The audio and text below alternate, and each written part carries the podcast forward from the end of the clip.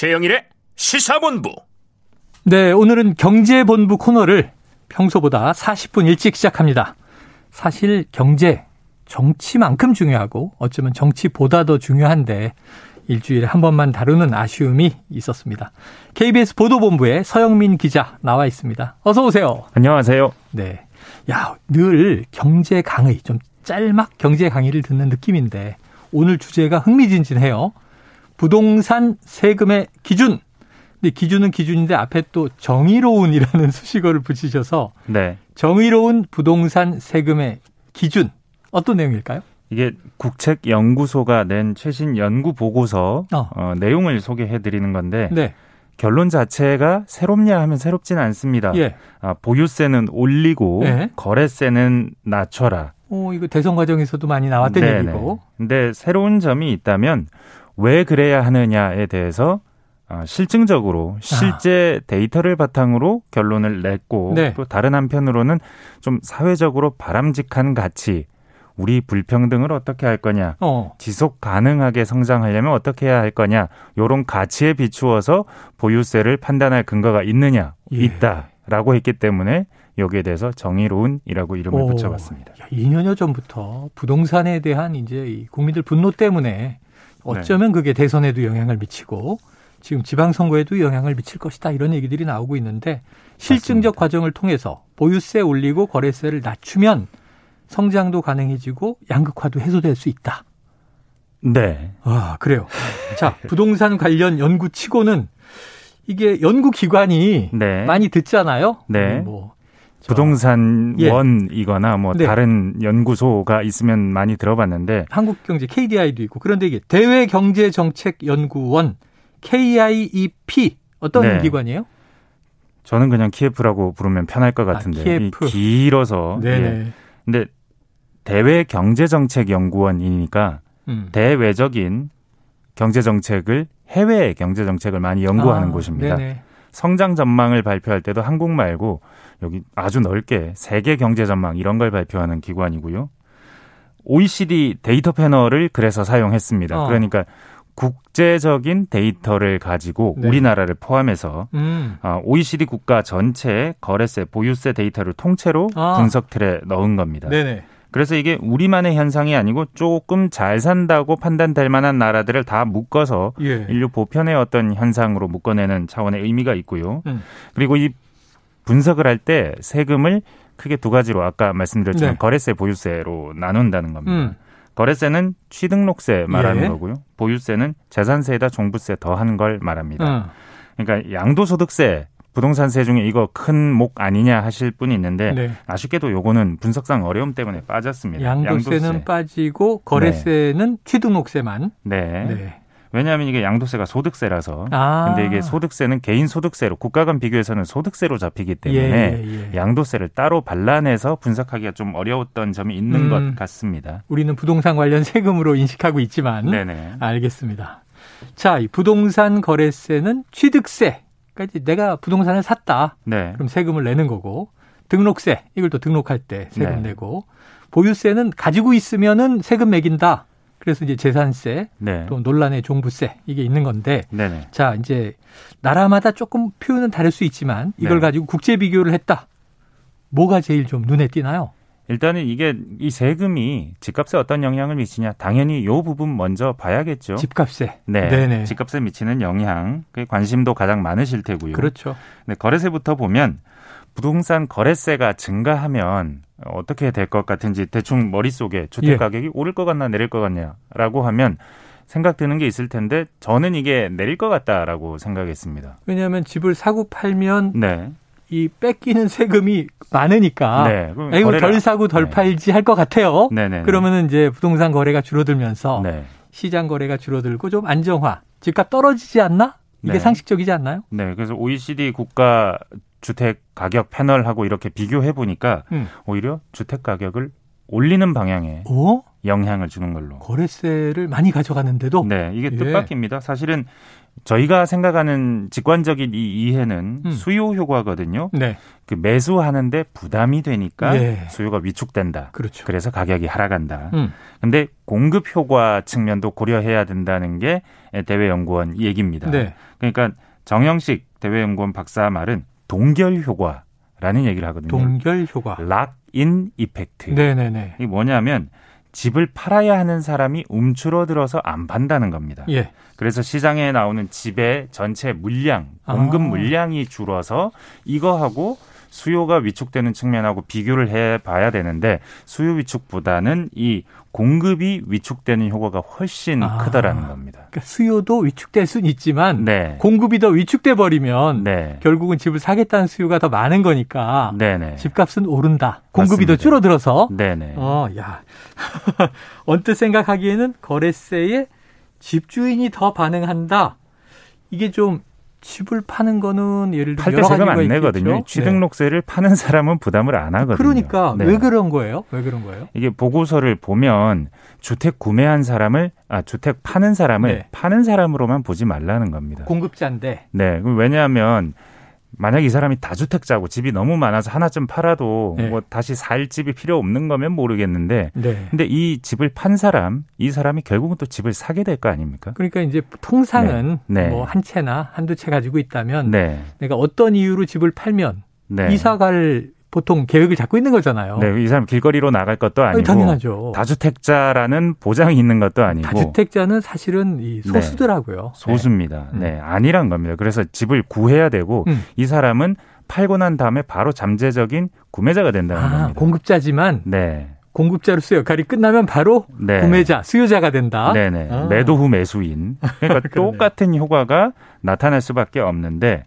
그렇기 때문에 집값이 올라가게 될 수밖에 없다는 겁니다. 아, 공급이 확실히 그러네요. 줄인다. 공급도 위축되는데 네. 공급한 사람은 바로 또 수요자의 입장이 되니까 네네. 수요는 그만큼 또 플러스가 되고 네. 수요는 늘어나고 자, 이 그래서 거래세가 올라가면 주택 가격도 따라 오른다.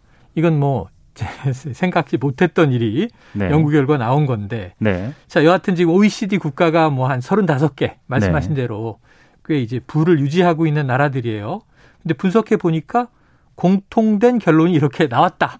실증, 실증 연구 결과니까. 그 거기에 의미가 있는 겁니다. 인정을 하고 네, 네. 그 다음에 또 어디에 주목할까요? 네, 그 다음은 보유세. 보유세. 보유세의 부동산 가격에 미치는 효과. 이것도 네. 똑같이 보시면 이건 충분히 예상 가능하십니다. 예. 어, 보유세가 높으면 보유 부담 때문에 집을 가지고 있으려는 인센티브가 떨어지니까. 그 비싼 집 가지고 있을수록 네. 세금을 많이 내야 되니까. 네. 자, 이건 그리고 떨어지겠죠. 기존 연구도 많습니다. 네. 지디피 대비 보유세의 일 퍼센트 상승률 뭐 이런 식으로 예. 숫자로 표현하는데 숫자로 표현하는 건 사실 귀로 들으면 이게 잘 이해가 안 되거든요. 음. 그러니까 보유세가 일 퍼센트 오르면 그만큼 실질 주택 가격이 떨어진다. 떨어진다. 요거는 뭐 어느 나라 데이터를 어. 대입해봐도 뭐 그렇더라. 반비례하더라. 네. 다만 이 이번에 이 대외연구원의 자료는 이 보유세를 음. 꼭 이런 주택 가격에 미치는 영향만 본 게 아니고 네. 사회 전체 지속가능한 성장이나 불평등에 미치는 영향까지 함께 살펴봤다는 게 의미가 오, 있습니다. 예예. 그런 면에서 아까 말씀하신 네. 대로 이 부동산 시장에 보유세와 거래세가 어떤 영향을 주느냐도 이렇게 밝혀내고 있지만 네. 나가서 이 연구의 목표 같은 게 네. 지속가능한 사회를 어떻게 이룰 것이냐, 성장을. 네. 또는 사회 불평등의 어떤 이제 네. 악영향 또는 순기능을 할 것이냐 이렇게 본다면 네. 자, 부동산 보유세가 사회 불평등에 미치는 효과를 측정했습니까? 네. 이 간단하게 말하면 음. 부동산 보유세가 올라가면 진위계수가 어떻게 되느냐. 이 둘의 사이의 관계를 보는 겁니다. 진위계수가 이제 불평등 계수죠. 맞습니다. 진위계수가 가장 대표적인 불평등 측정 지표인데 영에서 네. 일 사이 숫자. 한 사회의 불평등도를 표시하는데 음. 일에 가까울수록 불평등하고 부익부 빈익비가 극심하다. 빈익빈이. 네. 그리고 영에 가까울수록 평등한 사회라는 건데 네. 현실적으로는 영 점 오를 넘어서 더 불평한 나라는 불평등한 나라는 거의 없고요. 예. 영 점 이 아래로 평등한 나라도 거의 없습니다. 우리는 아. 한 삼 점 중반대 정도 되고요. 근데 이게 그렇구나. 이 숫자는 원래 좀 세금을 걷고 나면 나아집니다. 네네. 전반적으로. 근데 이 보유세라는 이 특정한 종류의 세금의 효과를 봤더니 음. 확실히 더 낮아지는 효과가 보이더라. 아. 그러니까 좀 더 소득 재분배 효과가 큰 세금이더라. 근데 거래세는 아니더라. 그래요. 이런 겁니다. 그러니까 사실은 시장에 맡겨서 네. 이 평등이 이루어지면 좋은데 네. 기니계수가 직선에 가까우면 평등한 쪽이고 네. 많이 휘어져 있으면 불평등한 쪽인데 맞습니다. 일과 영으로 지금 이제 기준을 잡아서 보니 방금 말씀하신 그게 네. 로렌츠 곡선이죠. 그렇죠. 그렇죠. 로렌츠 곡선이죠. 네. 그런데 이 범주 안, 우리나라도 이 범주 안에 들어있네요. 네네. 그런데 전체적으로는 어쨌든 보유세를 많이 거두면 네. 이 정부가 네. 국가가 네. 불평등을 조금 이제 절충하는 효과를 내기 때문에 그 돈을 국가가 본래 쓰는 네. 형태로 쓰게 될 텐데 이 보유세라는 것이 돈만 자산이 많은 사람에게서 네. 걷는 돈이기 때문에 네. 더 효과가 크더라는 겁니다. 네. 우리가 네. 흔히 세금의 이제 역할을 이야기할 때 맞습니다. 이 많이 부유한 사람으로부터 세금을 많이 받아서 결국은 이제 열악한 사회적 약자에게 정부가 지원을 한다 이렇게 생각을 하니까 이제 돈을 흐르게 만드는 효과가 있겠죠. 네.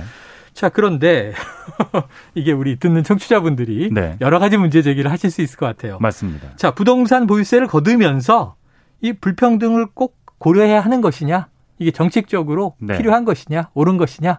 이런 문제 제기를 하면 어떤 답변을 하시겠어요? 여기에 대한 대답도 보고서에 그리고 그 연구원 분들의 말씀에 담겨 있습니다. 아, 그래요? 판단이 다를 꼼꼼하네요. 수 있다. 네. 네. 판단이 다를 수 있고 음. 그리고 정치적으로 반대하실 수도 있다. 근데 네. 세계적인 트렌드인 건 분명하다. 어떤 음. 트렌드냐?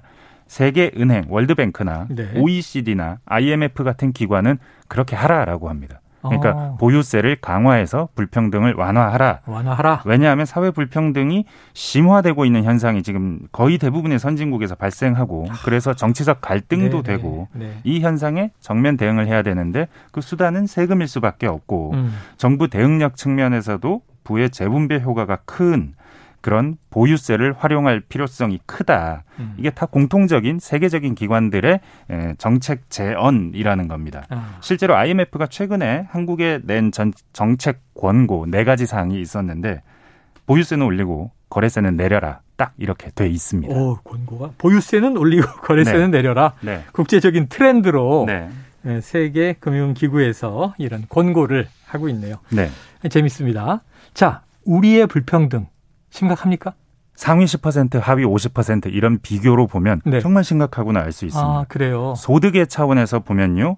이게 세계 불평등 연구소가 발간하는 이천이십이 년 소득 불평등 세계 보고서를 보면 네. 상위 십 퍼센트가 사십육 퍼센트 가지고 있습니다. 지금 음. 하위 오십 퍼센트는 삼분의 일 정도 십육 퍼센트 아, 가지고 있습니다. 십 퍼센트가 네. 오십 퍼센트보다 세 배 더 가지고 있습니다. 부의 보유 정도가. 점점 벌어지고 있습니다. 그런데 방금 말씀드린 건 소득이고 자산, 부동산이나 뭐 금융자산 이런 건 훨씬 더 심합니다. 아. 이게 상위 십 퍼센트가 육십 퍼센트 가까이 가지고 있고요. 네. 하위 오십 퍼센트는 오 퍼센트. 아이고.